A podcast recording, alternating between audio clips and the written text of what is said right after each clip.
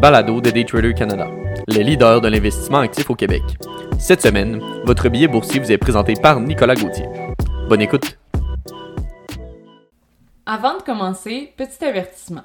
Le contenu de ce balado, les données financières et économiques, incluant les coûts boursières ainsi que toute analyse et interprétation de celles-ci, sont fournis à titre d'information seulement. En aucun cas, elles ne doivent être considérées comme étant une recommandation ou un conseil d'acheter, de vendre, de vendre à découvert ou poser tout autre acte envers toute valeur mobilière, tout instrument dérivé ou tout actif ou classe d'actifs quelconque. Bonne écoute! Billets boursiers pour la semaine du 25 janvier 2021. Débutons avec le premier sujet, donc bataille légendaire entre les acheteurs et les vendeurs à découvert. Depuis son important décollage le 13 janvier dernier, l'action de GameStop Corporation a fait couler beaucoup d'encre. En effet, l'action a augmenté de près de 57% lors de cette dite journée sur la nouvelle qu'un accord avec la société de capital de risque RC Ventures, qui comprenait un remaniement du conseil d'administration, avait été conclu. À la suite de cet événement, un fonds d'investissement ainsi qu'un vendeur à découvert bien connu, soit Melvin Capital et Andrew Left de Citron Research, ont affirmé être fortement vendeurs à découvert sur le titre.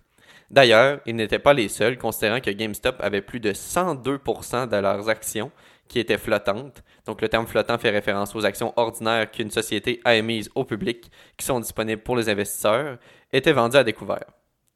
Or, cette importante montée et ses nombreux vendeurs à découvert cachaient quelque chose de bien plus gros. Une liquidation forcée des positions courtes, communément appelée un short squeeze. Ainsi, la montée en flèche presque verticale de GameStop au cours des dernières semaines est survenue alors que les petits négociants actifs, dont beaucoup ont documenté leur mouvement sur le média social Reddit, ont acheté massivement. Maintenant, un mouvement semble se mettre en branle au sein des négociants peu expérimentés ayant vu une relation entre un grand nombre d'actions vendues à découvert et une hausse rapide. De ce fait, on peut noter une hausse majeure de certains titres les plus vendus à découvert, tels que AMC Entertainment Holding et Express Inc., qui sont respectivement 36,58% et 12,82% de leurs actions flottantes de vendus à découvert, selon Finviz. En somme, nous vivons des moments uniques, parsemés d'événements les plus surprenants les uns que les autres. Que des blogueurs sur les médias sociaux participent à la poussée de titres qui entraînent certains fonds au bord de la faillite sort assurément de l'ordinaire. Passons maintenant à notre second sujet. Qu'est-ce qu'un short squeeze, justement?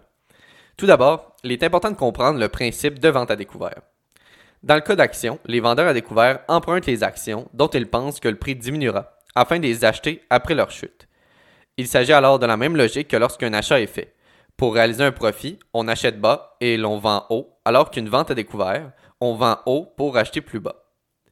De ce fait, si les vendeurs à découvert ont raison, ils achètent les actions et empochent la différence entre le prix au moment où ils ont initié la vente à découvert et le prix de vente réel.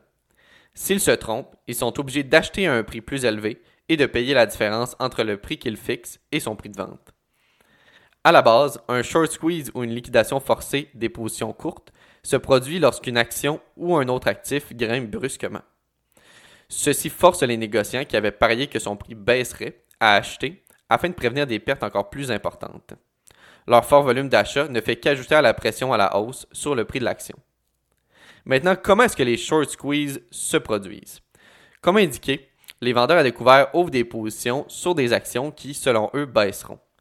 Aussi solide que soit leur raisonnement, ils peuvent être mis en cause par une nouvelle positive, telle qu'une restructuration comme dans le cas de GameStop, une annonce d'un nouveau produit ou l'annonce de bénéfices exceptionnels qui suscitent l'intérêt des acheteurs. Maintenant, comment suivre la quantité d'actions à découvert? Une mesure très répandue pour suivre le nombre de vendeurs à découvert sur un titre est le pourcentage de ventes à découvert sur les actions flottantes ou float. En effet, le pourcentage de ventes à découvert sur les actions flottantes montre le pourcentage d'actions vendues par rapport au nombre d'actions flottantes et ce pourcentage reflète généralement le sentiment du marché à l'égard de la société sous-jacente. De cette façon, il est possible de suivre ce fameux pourcentage sur de nombreuses plateformes. Tout d'abord, sur le bien connu Yahoo Finance dans la section Statistics. Il existe également shortsqueeze.com qui présente ces statistiques. Finalement, il existe également des sources telles que coifin.com qui permettent d'avoir un graphique historique de cette mesure. De cette façon, le négociant est en mesure d'établir la tendance des vendeurs à découvert. Terminons maintenant avec notre dernier sujet. Les technologies reprennent du poids de la bête. En attente ou à la suite de nombreux résultats des compagnies de technologie, plusieurs élaborent des figures haussières. En effet, si l'on regarde par exemple Microsoft, il vient de confirmer un triangle ascendant. Il sera alors intéressant à surveiller. Ensuite, un autre gros joueur du domaine technologique Amazon, qui est à former un fanion, est également une autre figure haussière, ce peut être aussi très intéressant à surveiller. Même son cloche au niveau de Facebook, qui forme un triangle symétrique qui pourrait également percer à la hausse. En somme, si l'on regarde le fonds négocié en bourse représentant le Nasdaq, soit le QQQ, on peut remarquer qu'il est dans un fort corridor haussier. Ceci ajoute également un biais haussier au titre les composants, tels que les trois mentionnés plus tôt.